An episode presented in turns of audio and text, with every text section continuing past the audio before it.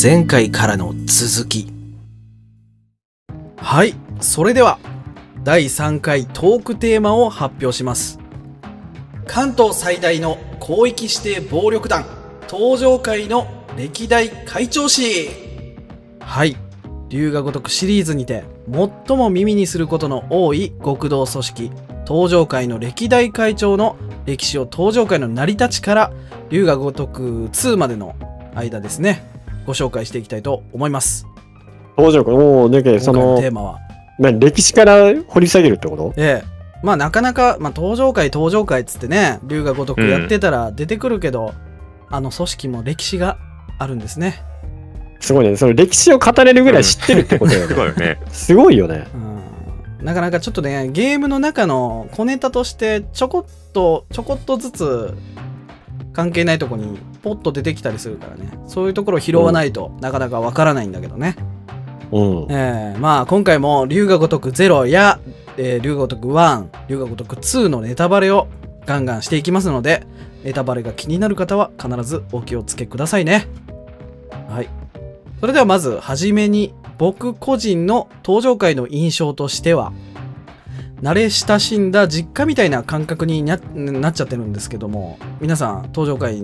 についてどんなイメージをお持ちでしょうかね東条会のイメージか。うん。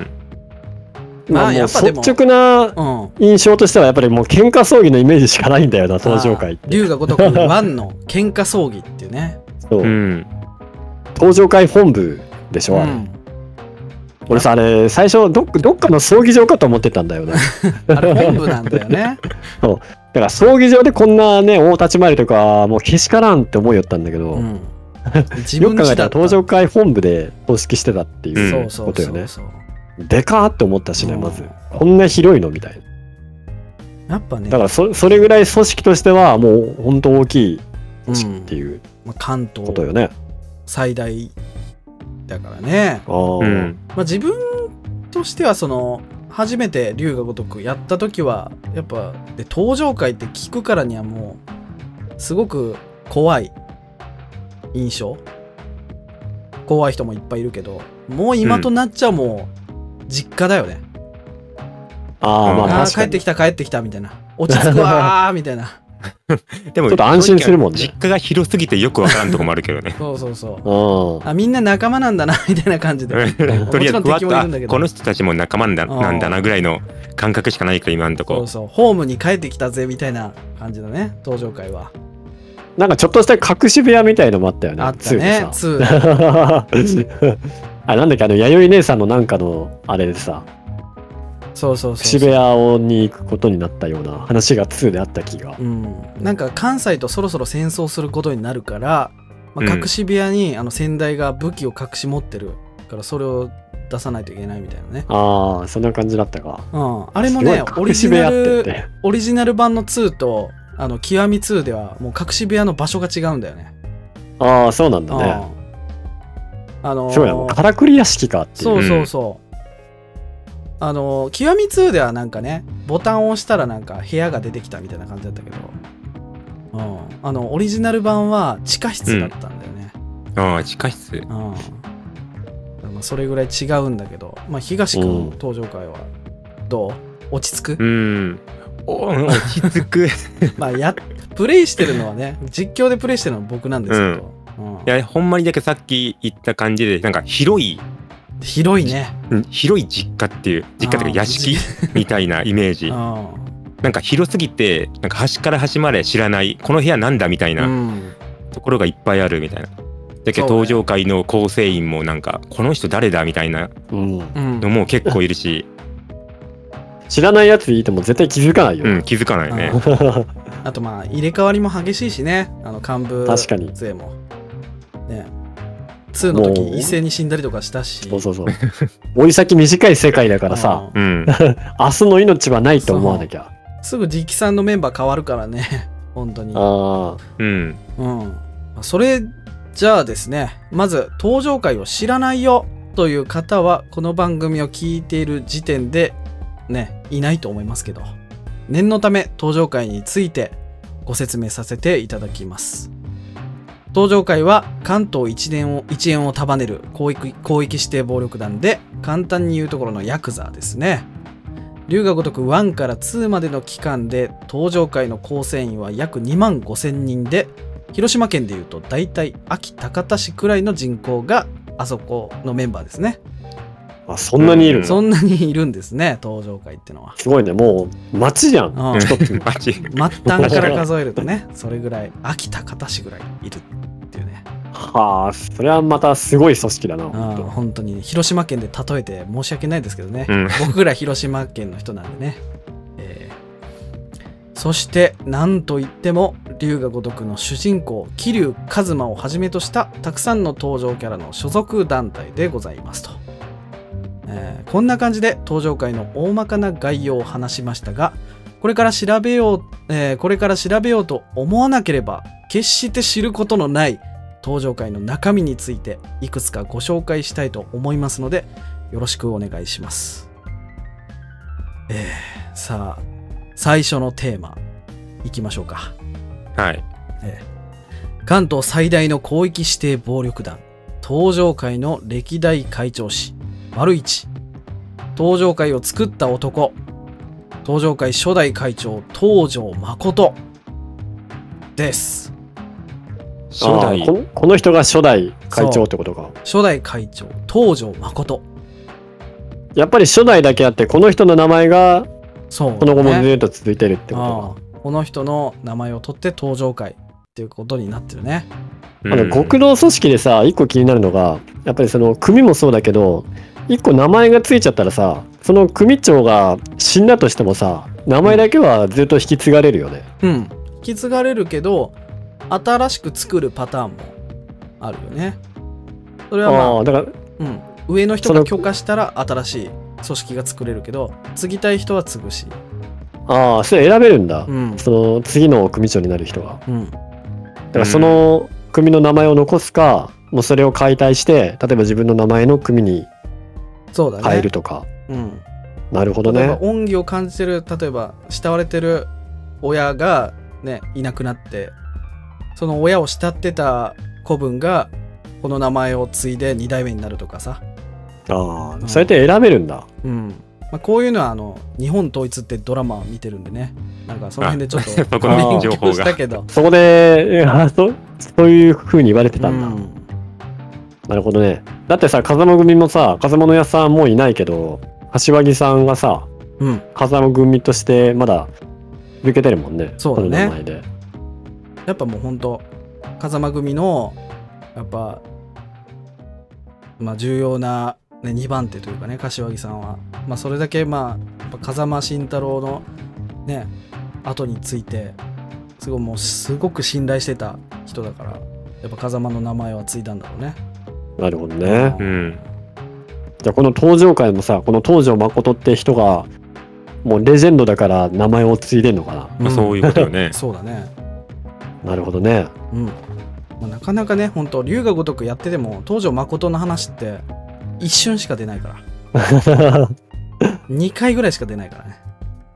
すごいな。その2回ぐらいしか出ない人のことを今から語るってことそう、今から語るんよね、この2人。瞬ぐらいしか出ないから本当にすごいな。語れんのそんなに。そんな情報量で。あのある情報だけであの語りますけどね本当に、うんえー龍が如くの世界では登場界の一番偉い人である会長や会長代行とは深く関わり合いになっていくわけなんですけど、まあ、そんな歴代会長や会長代行の方々を、まあ、紹介させていこうと思いますまずはじめに関東最大の極道組織東上会を作った男東上会初代会長東条誠でございますまあ2人はね、まあもちろん知らないよね、うん。うん、今初めて聞きましたってい今うレ初ベめル。て、そうね。えー初代会長と2代目会長に関しては、まあ、情報がほとんどありませんとで、まあ、全然語れないということなんですよ、えーまあ、だっそてれ情報がないもんね。そうそう、うんないもんは語れないと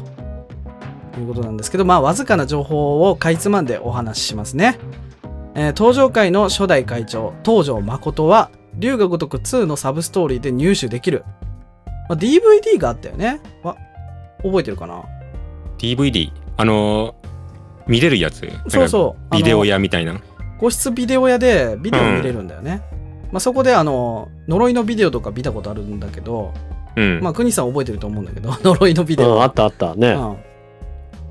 あのビデオ屋さんでビデオ見れるんだけど、まあ、その中にあの初代首長伝説東条誠喧嘩格闘研究奥義っていう名前だけ出てくるんですよあその何東条誠の DVD があるってこと東条誠喧嘩格闘研究奥義っていう DVD、すごいなうん喧嘩格闘研究奥義そんな DVD 誰が借りるんだいって、 確かにだからまあ喧嘩強かったんだろうね東条誠うはんうんうんまあね DVD のタイトルからして初代会長は腕っぷしも強かったと、うんまあそれを見ると、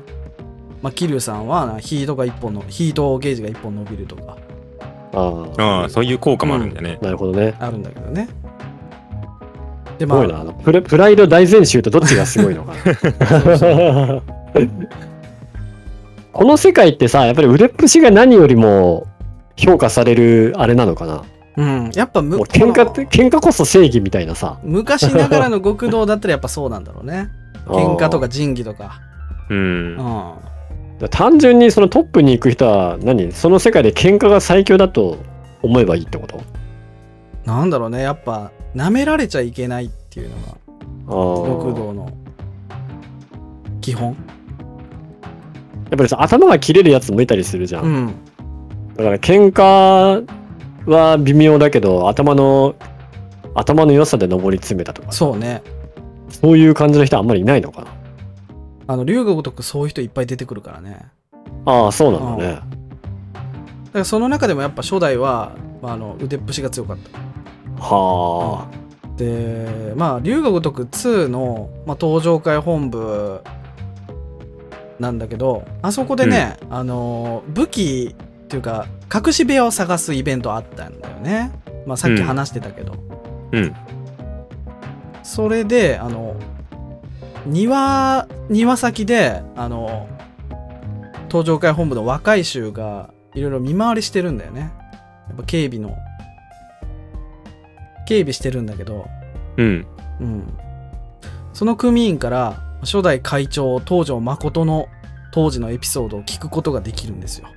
あ話しかけたら喋ってくれるみたい話なビクビクしてるんだよねああそんなシーンあったあうわ怖いあったなっみけたいなな、うん、あここ夜警備するの嫌だなみたいなそれなんでかっていうと、まあ、初代と、うんえー会長東条誠は、まあ、本部の庭にドーベルマンを何頭も放し飼いにしててで裏切り者の組員を本部の庭で自ら殺害していたという凶暴な性格だったみたいですとんでもない人じゃんねえだから あもうの嫌だったんだろうねお化け出るんじゃないかみたいなあお化けになこってれるぞわ極道みたいなうんだからビクビクして警備してたっていう、ああもううんあれだなもう恐怖政治だったのかな、うんうん。いや、怖い、ね。三国志における董卓みたい なさ恐怖で人を縛りつけるみたいなああ、董卓っていうのはあれだよね。なんか、呂布を、呂布がいたやつよね。ああそうそうそう、うん最董後卓も相当悪い男だったからなあああ、まあ、急に三国志の話になりましたけど。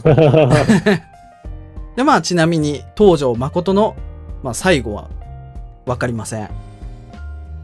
あまあでもさそんなそんな性格だしさうんそんな世界だから多分ろくな死に方はしてないんだろうなとは思うけど、意外となんかあっさり、まあ、銃で死にましたみたいねえうんな可能性もあるよね。そうね。うんそんなことだだろうね。なんか、まあ、ろくな死に方はしないよっていう感じだよね。う。うんん。だって命がいくつあっても足りない世界なんだからさう、ん。ね、タクシー乗ってったら撃たれるかもしんないしさ、ほんと、どっから弾飛んでくるかわかんないから ね。うねんじゃあまああのこれが、えー東条誠の語れる内容、こんだけしかないですけどあああでもまあね最後は不明ってことは、実は生きてましたっていう可能性もあるってことよね。それはすごいねえ でもさえいつの話なのその初代がいたい時やー代これ戦戦時え戦後間もない 時とか、そんな昔。 うん、とかじゃないああ、じゃあきついかも。さすがにもういないでしょうんはい、まあこんな感じですねじゃあ、うん。次のテーマに行きますねはい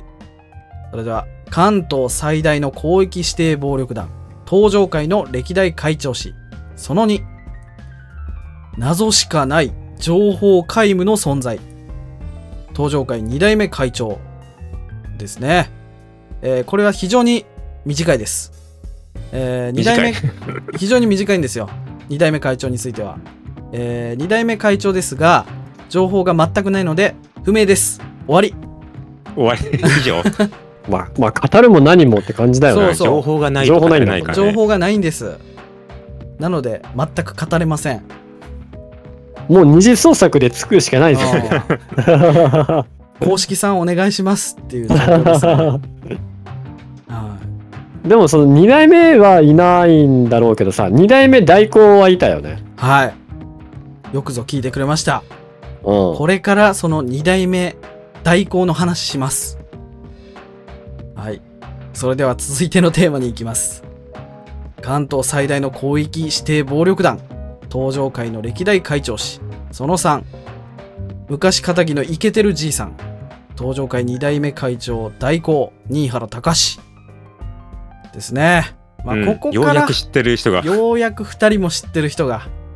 出てきままあしたこね、の人はね割とまともに出てきたもんねう。うんん普通にまあ、ということで紹介するのは東上会2代目会長代行の新原隆ですね。うんまあ、急に、えー、と出てきたのが龍が如くゼロですね。うんえー、龍が如くゼロで、えー、立花さんとあちょうどあれか、えー、久世さん久世を車で跳ねた後にあれどこで行ったんだっけその後だっけあの後かなどこだ覚えてるのはただ集英社の興行収入持って商談しに行ったのを覚えてるんだけどそうそう そう。あの、 10億のね金持って。そうそうそう、んあれがえ新原代行初登場よねそうだね、あそこで。ねまあ、交渉しに行ったんだよね。桐生さんを自由にしてくれっていうことで。そうそうそう、んまあ、その代わりに、あの、お金を支払っていくよと。うん。うんうんで、龍が如くゼロに登場して、まあ、新原会長代行の発言から、まあ、先代の2代目会長は引退じゃなくて亡くなったということでね、まあ、新原さんが亡くなった2代目の代わりに代行として引き継いだという形ですね。ああそんなこと言ってたっけうん。あここあんまり覚えてなかったうな、ん。 2代目が亡くなったみたいのをその何新原さん自身が言ってたってことよね、まあ、新原さんは昔仇の極道といった形でしっかりと東上界の利益を追求しながらも器の大きさも持ち合わせたような人でしたね。うん、なんかね本当いいろいろ試すようなことしたりとか。あうあそうねうん、いやーこれなんでさ、えうんこの人なんで代行になったんだろうね2代目じゃダメだったのかそうね、なねまあ、割とすぐ2代目も引いたよね。まあ結構見た目おじいちゃんだったししそうそうゃあなくなったみたいな感じなのかな。ん。うん。ああもうだからうんね、自分が引き継いでももうそんな先はないからみたいな、うんうん。とりあえずだっでたのかな座ってたみたいな。だから三代目っていうかまあ若頭決まる段階でもう引退の話してたもんねそうねう、んえじゃあその代行に就任したのも割と最近だったのかなどうなんだろまあそれはどうなんだろうねそこはやっぱねちょっと歴史に書いてないんでねうん。う、うん空白の。まあ確かにでもう、うんんでもねあのその新原さんの話を聞く限りやっぱ立花不動産が接触する前はやっぱり完全にねしのぎ一番あの上がりを収めてた堂島組に結構ね、甘い感じのああ感じだったよねまあ実力主義というか。うんまあ営業正規正規トップだったうんだ、ん。ああけど それまでは堂島そ組うがそうそうやっぱ立花不動産が入ってきてからちょっとあのバランスがガラッと崩れてきたっていうねうんあまあ本当にそのねゼロの立花社長と新原隆の交渉は結構見応えのあるシーンの一つだったよね確かに、そうあねここは記憶に残っとるね。うちらの実況でもさ、ここ結構メインどころだったもんなう。んそうメ イね。ンだから、あの、フィルムレッドのさ、興行収入持って ドー 小ン。田っちのせいじゃん、それ。小田さんが ね、小田先生のお金いっぱい持ってきてせだよなほんとちょうどフィルムレッド公開してたからな、あの時。そうそう、うんフィルムレッドがもう大ヒットしてたからうさ、ん それにここつけて言ってたけどさ、でさ、あの、社長もさ、もう、なかなか強気な姿勢でさ、うんうん。なんだっけ、なんか、ね、言うこと聞いてくれたら、さらに上がりの3割も乗せますせ、みたいなさ、言ってたね。ようなこと言ったよね。もうなんか、大かね、新原大吾も、おこいつやるな、みたいなさ、うんあんた、ヤクザのまた開かせんのうまいな、みたいなうん。感じのこと言ってたもんね。言ってたね。社長の敏腕っぷりが、この辺で垣間見れてたね。でも金は受け取りながら、あの、キリちゃんを試すんよね、その後。そうそうね。そうそう。 やっぱ結風局そこ間は、の若い頃うん10億で買えるんだったら安いもんだって言ってたから、うん言ってた言ってた本当にね風間みたいな存在になるのかっていう感じで最後試したんだよねやっぱりここも腕っぷしなのか。うん、うん。評価されるわ。カズマのおやすさんも相当強かったんでしょだって。そうねなんかだからやっぱりうんね、もう腕っぷ、もう腕っぷしこそ正義っていう。 もう腕っぷしでなんとかしてきてるからね桐生さ ん本当に、まあな。まあ歴史があるからね、そのう。ん うん。金ではできないことをやってるからねそうね。まあそういうと結ころ局でやっぱ暴力をちらつかせるのが早いのか。結局は ではねそのあの新原さんが試すあのテストのために用意した構成員のあの包囲網から突破していく桐生を見て、うこいん。つは化けるなみたいなこと言ってたよ、ね、言ってたね。 ちょっと認めてたもん ね。そうね、うん。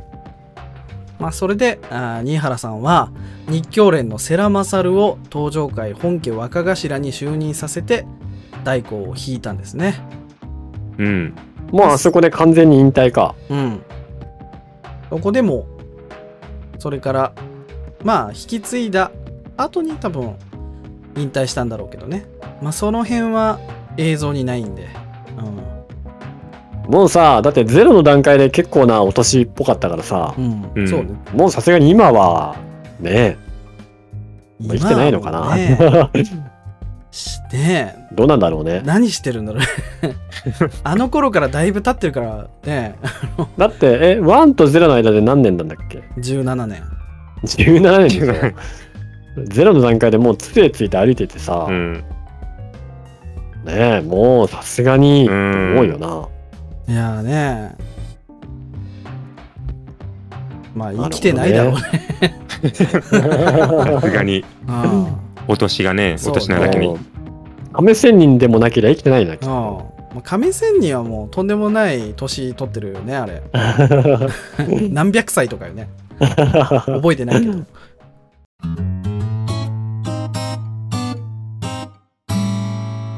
次回へ続く